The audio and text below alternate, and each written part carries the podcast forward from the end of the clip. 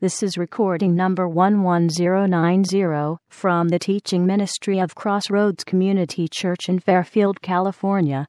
It was recorded on Sunday morning, February 9th, 2014. This is the first message in a series titled Unleashing the Power of Family. This message by Randy Boldt is titled A Match Made in Heaven. How to Locate Your Soulmate.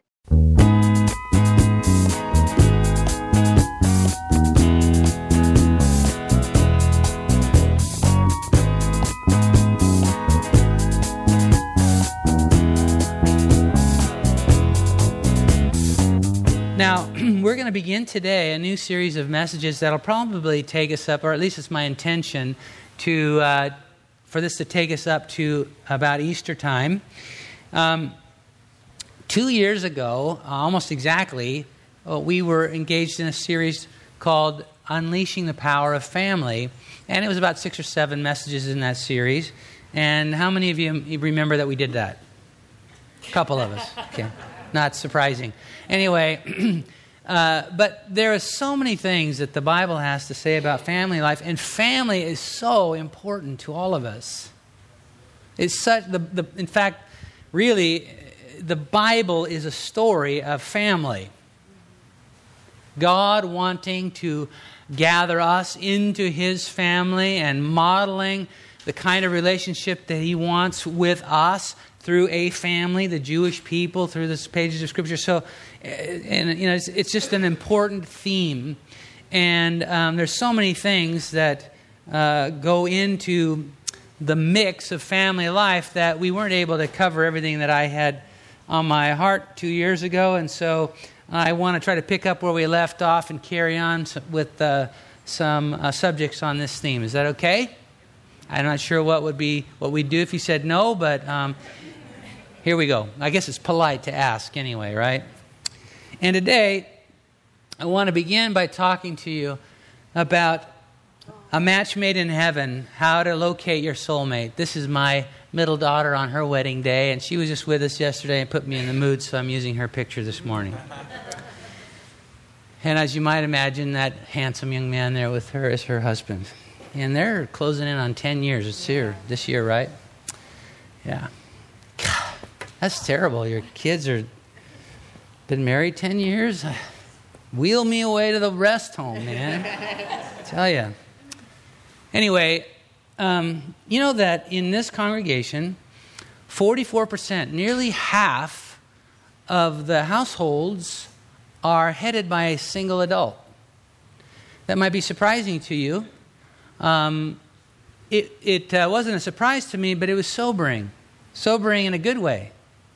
Um, and what I mean by sobering is it got me serious about praying for some weddings. Now, look, the Bible is clear that g- there is a gift to, to being uh, single, and that it's God's intention that there be among us men and women who are uniquely focused on Him, apart from the demands of married life. And Paul said, you know, hey, marriage is a great thing and we don't have any restriction against it. In fact, here's some things about how, what, how God would want a marriage to be more like. Paul has a lot to say about marriage, but he also said it'd be a great thing if you were like me and single and able to just focus on Jesus. So the Bible, uh, sometimes the church makes this mistake of sounding as though or acting as though uh, God doesn't think much of you unless you plan to be married or are married, or the, you know somehow those two things go together. And nothing could be farther from the truth. So don't misunderstand my opening this uh, this session of our married uh, marriage or excuse me family focused messages on this subject. But it is on my mind because if half the people that I'm or half the households uh, in the congregation that I pastor are headed by a single adult then there's a significant number of people in our church that probably are hoping to be married or be remarried. And so I have launched a, uh, like it or not, I've launched a prayer campaign for you. And um, I was talking to somebody the other day because, you know, Crossroads has matured enough to the place where we do a lot of things that you know grown-up churches do or we, you know we have uh, baptisms and infant dedications and uh, you know, memorial services and things like that, but but not a heck of a lot of weddings. And so I'm asking the Lord to change that. I was talking to another friend of mine. Boy, I didn't plan to say this, but I was talking to a friend of mine the other day. We were attending a wedding together. He lives on the East Coast. We see each other very rarely. And, but we were comparing notes about how it seemed as though um, people are, uh, you know, they're, they're holding off on marriage much longer than, than these days. Soon I got married when we were 19. I'm not advocating that, trust me. Um, but I'm just saying that it just seems like people are uh, postponing marriage longer and perhaps not valuing marriage in the same way that other generations have. And we were just talking about that. And he was talking about it in his church, uh, his, pa- his pastor said, you didn't hear me say this, okay? His pastor said to the congregation has a, that has a significant number of single people in it, he said, just cut one out of the herd, will you? and I thought, well, that's a little crass, but eh, I'm not going that far, but I am praying for you, all right? And the Bible has a lot to say about this, so let's dig in. Chapter 24 of Genesis. Abraham is the father of the Jewish people, the father of the Israelites. And I think you know the story, but God called this man, Abraham, to come out of everything that was familiar to him his homeland, his people, and, and to follow the Lord. And the Lord wasn't even telling him where he was going but brought him to the land of Canaan, gave him these fantastic promises about how the Lord was going to give him this land, and that he, here the, mo- the most important part was that I'm going to give you offspring, and through your children, through your family, Abraham, I'm going to bless the whole world. I'm going to unleash my blessing on this planet through your family. And at the time, Abraham didn't have any children, and most of you know the story. He ended up having one son by his wife. Um, that son's name was Isaac. So all of that promises of God hinged on Isaac. And this is not a story about that per se, but Isaac is a main character here because it's time for Isaac to marry. Chapter 24, Genesis, verse 2. So Abraham said to the oldest servant of his house, who ruled over all that he had, Please put your hand under my thigh. Now, that's kind of an odd request. Please don't ask me to do that. but um, it was a form of, it's a way people signified a solemn oath in those days. You'd put your hand under the thigh, and I don't know why, but that's what they did. So he's asking his servant to swear, to make a solemn oath I will make you swear, verse 3, by the Lord, the God of heaven and the God of earth, that you will not take a wife for my son from the daughters of the Canaanites among whom I dwell, but you shall go to my country and to my family and to take a wife from my son Isaac. Let's begin by, by uh, as we talk about how to locate your soulmate, by saying, don't even consider an unbeliever. Abraham said, Swear to me that you will not take a wife for my son out of the Canaanites, the people among whom I live, these people who don't know anything about the true God. Go to my family. Now, look, this is not, don't get me wrong, this is not about, you know, a Republican not marrying a Democrat or, you know, if you're uh, Asian not marrying a European or, you know, any of that kind of stuff. This is about something far more fundamental. And often, um, I don't know, it seems as though maybe the church is not a, uh, a, uh, a little bit ambiguous about this. I just want to be emphatic about it. And here's why. I, look, I've, I've been married, first of all, I've, my pedigree is I've been married for almost 40 years, this May, 40 years. I've also been a pastor for 30 years at plus and counseled, I don't even want to think about how many uh, married couples and people who were on their way to marriage and so forth. So I've, I, look, I know what I'm talking about. And if you claim to be a follower of Christ, that means He is the most important thing in your life. And to even consider, to even countenance the notion that you have become romantically involved with someone with whom you cannot share the most valuable thing in your life, the primary thing in your life, is simply unthinkable to me. How th- that equation will not compute. Don't even go there. I know it's tempting, but don't go there. Let me just say one other thing, too. As we begin these, these uh, series of messages, I understand that I'm, I'm speaking in many cases through you to other people because many of you here uh, are, in fact, statistics uh, would indicate that half of you are already married, right? And, not, and hopefully not looking for another spouse. um, but you, even if you are not, even if these things that we're talking about today are not specifically applied to your life's condition, you have people in the circle of your life's influence for whom they do apply. Children, friends, co workers, people who, who would look to and are looking to you for help and guidance as they navigate their life. So I'm not only speaking to some of you directly today, I know, but some to some uh, people through you today, and that's okay. That's the way it's going to be for the next few weeks because these topics are uh, uniquely applied to different specific circumstances that people find themselves in. Everybody with me? Okay. I was talking pretty fast right there, and just want to make sure you're all, you're all with me. So don't even consider an unbeliever. I've heard every excuse in the book, and let me just tell you romance evangelism does not work. It doesn't. Verse 5 And the servant said to him, Well, perhaps the woman will not be willing to follow me back to this land.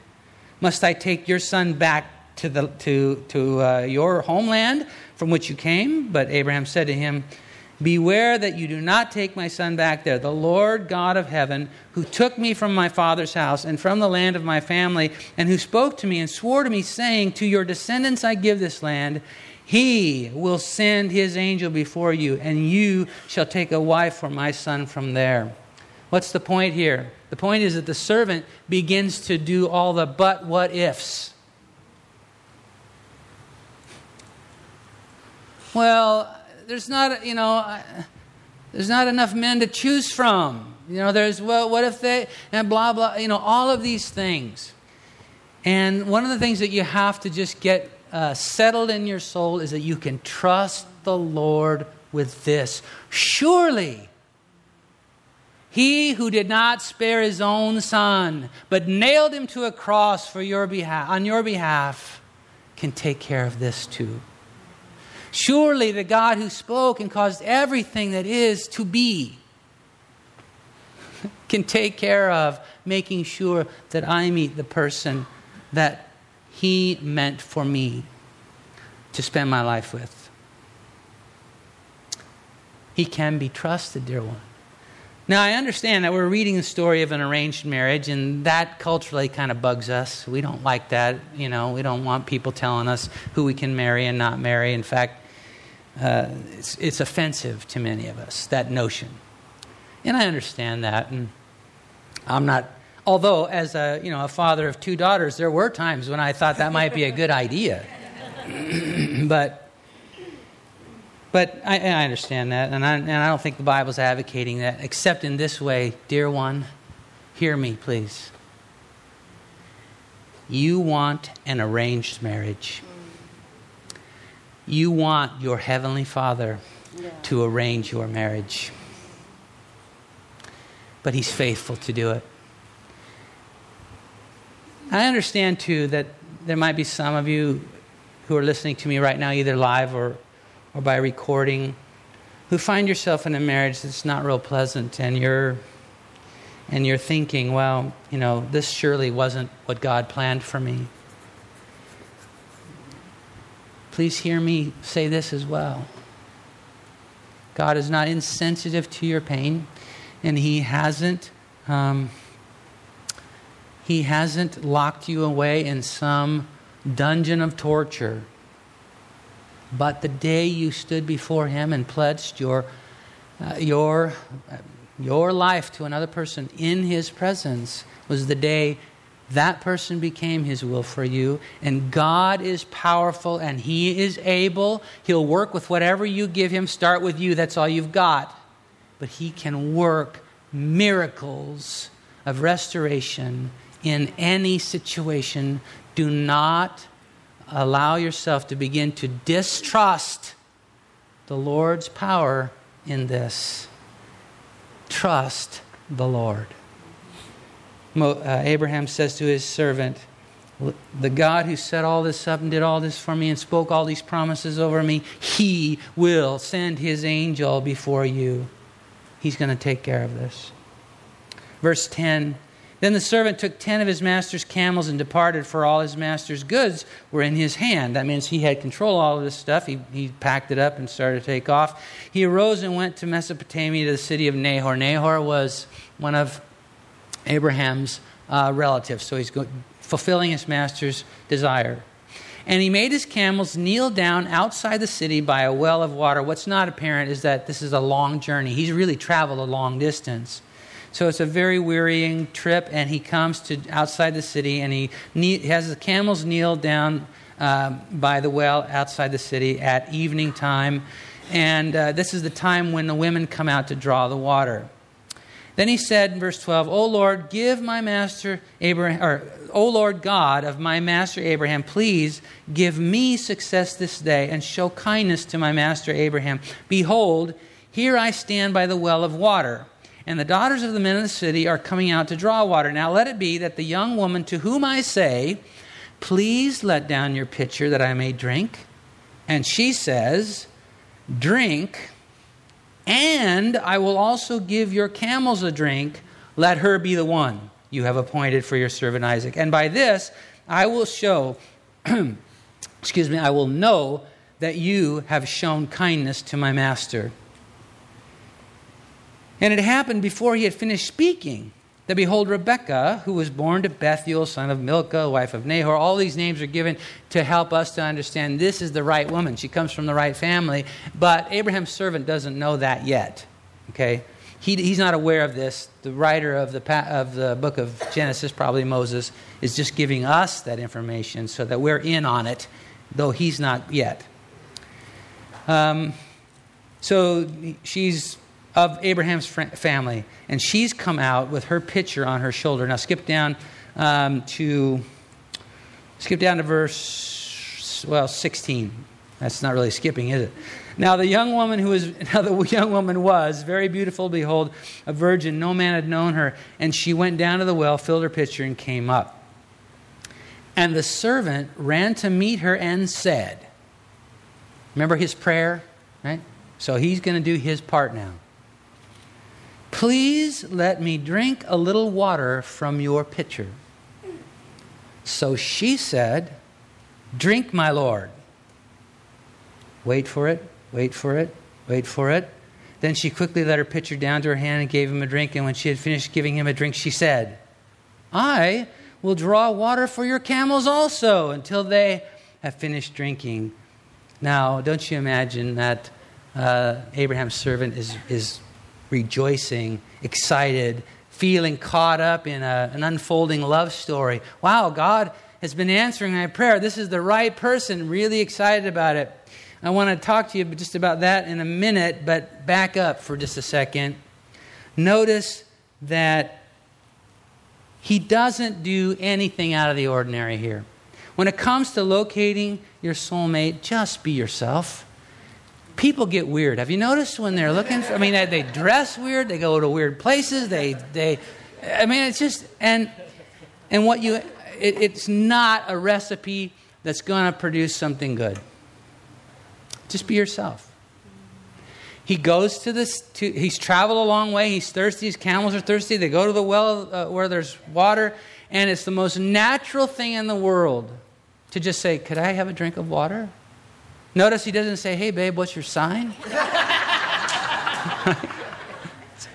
Could I get a drink of water? I mean, it's the most natural thing in the world. It's not weird or forced or strange. It's just, you know, going about life.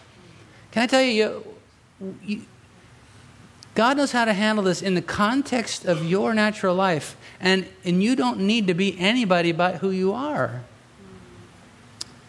And now that's not to say that there's some things, look, all of us get bent, broken, and twisted up in lots of ways by sin.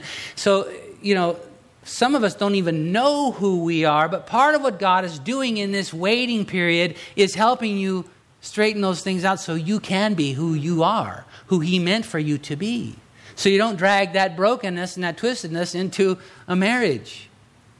Sometimes we kind of get impatient because things aren't moving along as quickly as we want to. Look, I, uh, that's true in everything.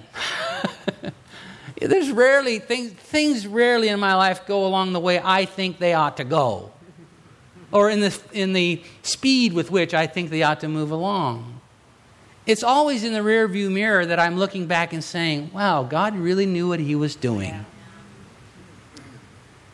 So take full advantage of the time that you have. If you are a person who is desiring to be married, take full full uh, advantage of the time you have now to let God make you you. All right, back to this. You know, you can imagine that the uh, the Abraham servant is kind of yes, yes, yes. You know, she's she's she's the right person. But notice verse 21 and the man wondering at her remained silent.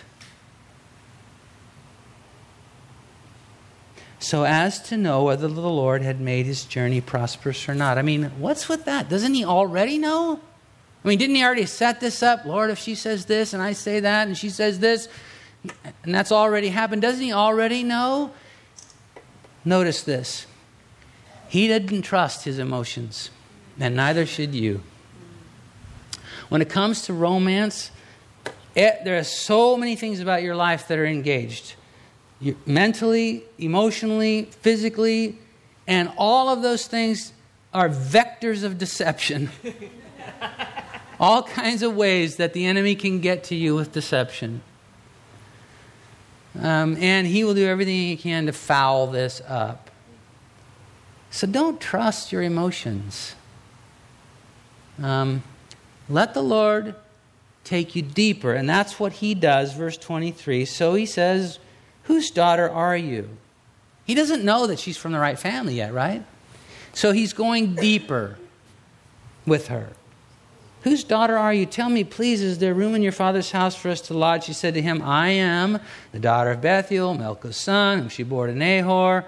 Now he knows. He's gone deeper. He's gone below the surface. And now he's getting and says, Whoa, not only is this stuff unfolding at a, a level that, you know, of God's indicators and stamp of approval on it, but there's, there's depth here too. This is the, the person, the family that God intended for us to, to, um, to see and to connect with. The man, verse 26, then the man bowed down his head and worshiped the Lord. And he said, Blessed be the Lord God of my master Abraham, who has not forsaken his mercy and his truth toward my master. As for me, being on the way, the Lord led me to the house of my master's brethren. Then, verse 20, excuse me, verse 49. Now he's gone to uh, Rebecca's uh, father and brother and asked her, uh, or asked about, or explained himself and, and uh, asked if he could take her back to uh, marry his um, master's son. And he says in verse 49 Now, if you will deal kindly and truly with my master, tell me. And if not, tell me, that I may return to the right hand, to, that I may turn to the right hand or to the left. Then Laban and Bethuel answered and said, The thing comes from the Lord. We cannot speak to you either bad or good. Here is Rebekah before you. Take her and go, and let her be your master's son's wife, as the Lord has spoken. He puts it on the line here. I mean, God's stamp of approval is on every page of this thing as it unfolds, and yet he goes to these men, to her father and brother, and he says, Are you, are you able to agree to this? Is this something you see God's hand on?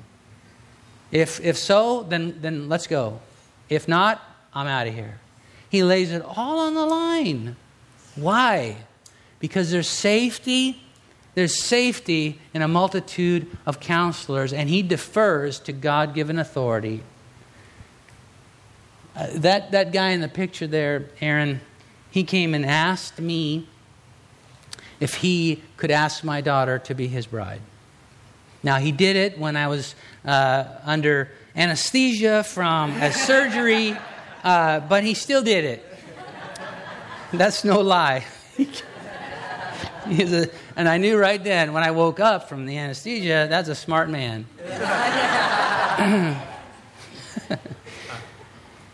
but he, he asked, and that's one thing. That's an important thing, you know. But there is, you know, God has arranged for you to be connected. You may not have realized this, but God has arranged for you, He always does. He has arranged for you to be connected with people who are caring about your soul, watching over you, not intrusively, but, but uh, specifically.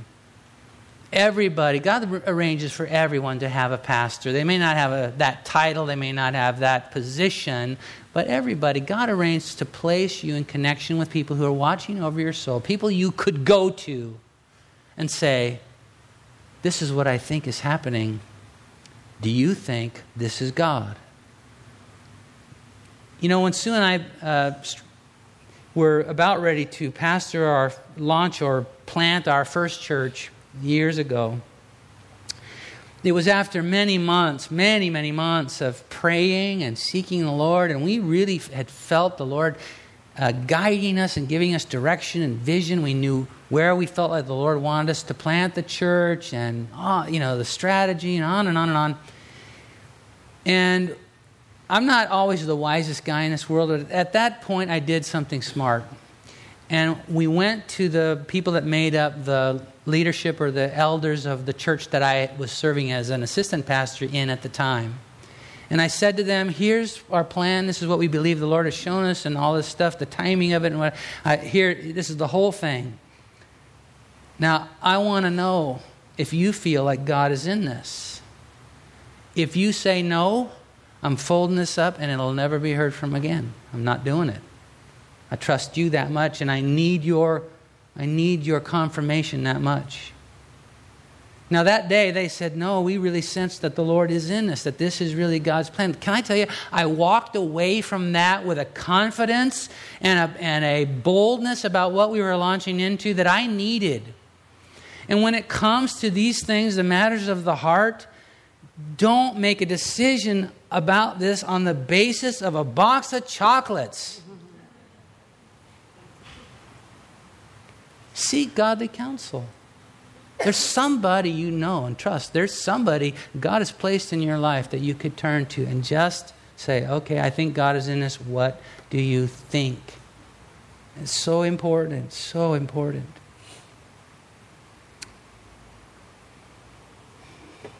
I, I had this, I, I, may have told you this story before, but I had this woman in a, um, not in this church, but another church that Sue and I pastored, and she had gone through probably the messiest, most painful divorce I, I've ever seen anyone walk through. And, and, you know, we were helping her through that process. And, and it had been substantial amount of time since that divorce was final, and she was making good recovery, and we had arranged for her to uh, be to work with a uh, Christian counselor, a licensed counselor that worked out of the offices of our church. So she was coming out. She, I was in the foyer of the church facilities.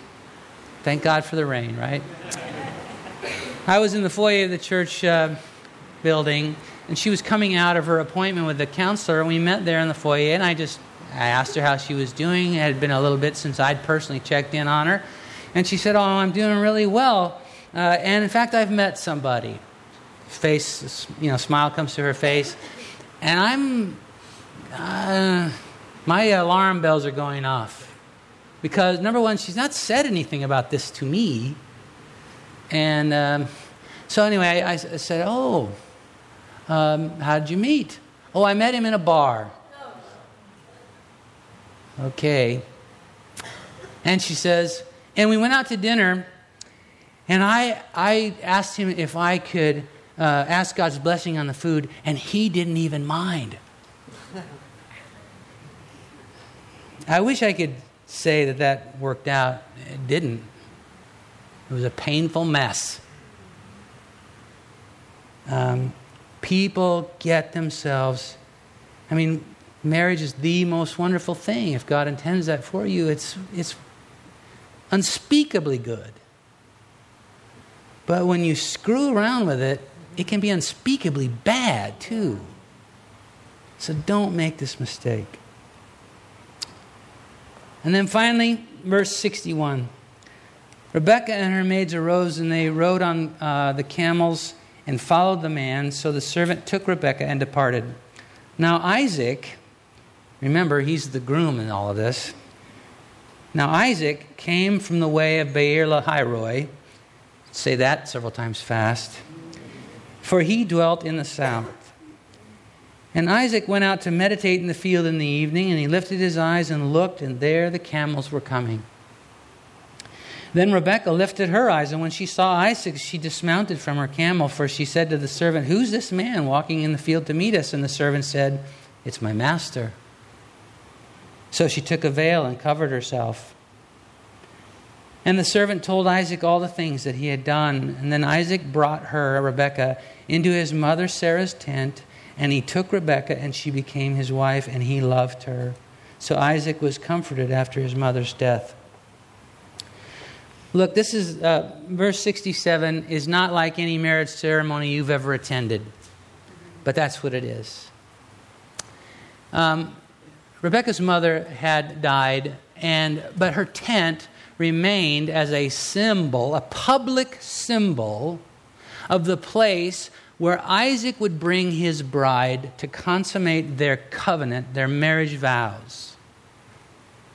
And so when she and so she dismounts, she veils herself, and look, I'm not, I'm not saying that ought to be our practice. You all walk around with veils. Nobody would do it anyway, but, um, but there's a there's a symbolism there because he uh, takes, he covenants with her, takes her into this um, publicly uh, identifiable place, so that it, this is a a, this is something that's going on record. I am marrying you. I am covenanting with you for our lives together, and I want everyone to know that. Um, and he does that before he's even seen her features. And we get this so upside down in, in our world, you know, where, where we, we begin the process at the level of physical attraction. Trust me, physical attraction is a great thing, but it's not where you begin. Adam and Eve, their relationship, the first marriage that God ever presided over, uh, they only had a relationship with each other because they had a relationship with Him. He was the canopy under which they had a relationship. So He was the context of them coming together. It goes on to say that they developed a, a deep um, soul connection with one another, where Adam says, This is bone of my bones, flesh of my flesh. And then it says that they uh, became one flesh. So there's, a, there's a, an upside downness about the way most of our culture pers- uh, pursues this stuff. And I want you to see that if you want to do this right, you want a match made in heaven, wait till marriage for so many reasons that I don't have time to go into. It's weird, but people do this weird, this strange math. It's, it's, oh, you know, God is in this. He brought us together. One plus one equals we should live together. Right? No. No. No. And that's not just because I'm, you know, some sort of throwback to a, to a, a distant age. It's because the context for, for um, physical uh, intimacy has to be spiritual intimacy. And you don't get that unless you're willing to go on record pledging your love to each other before God and before witnesses.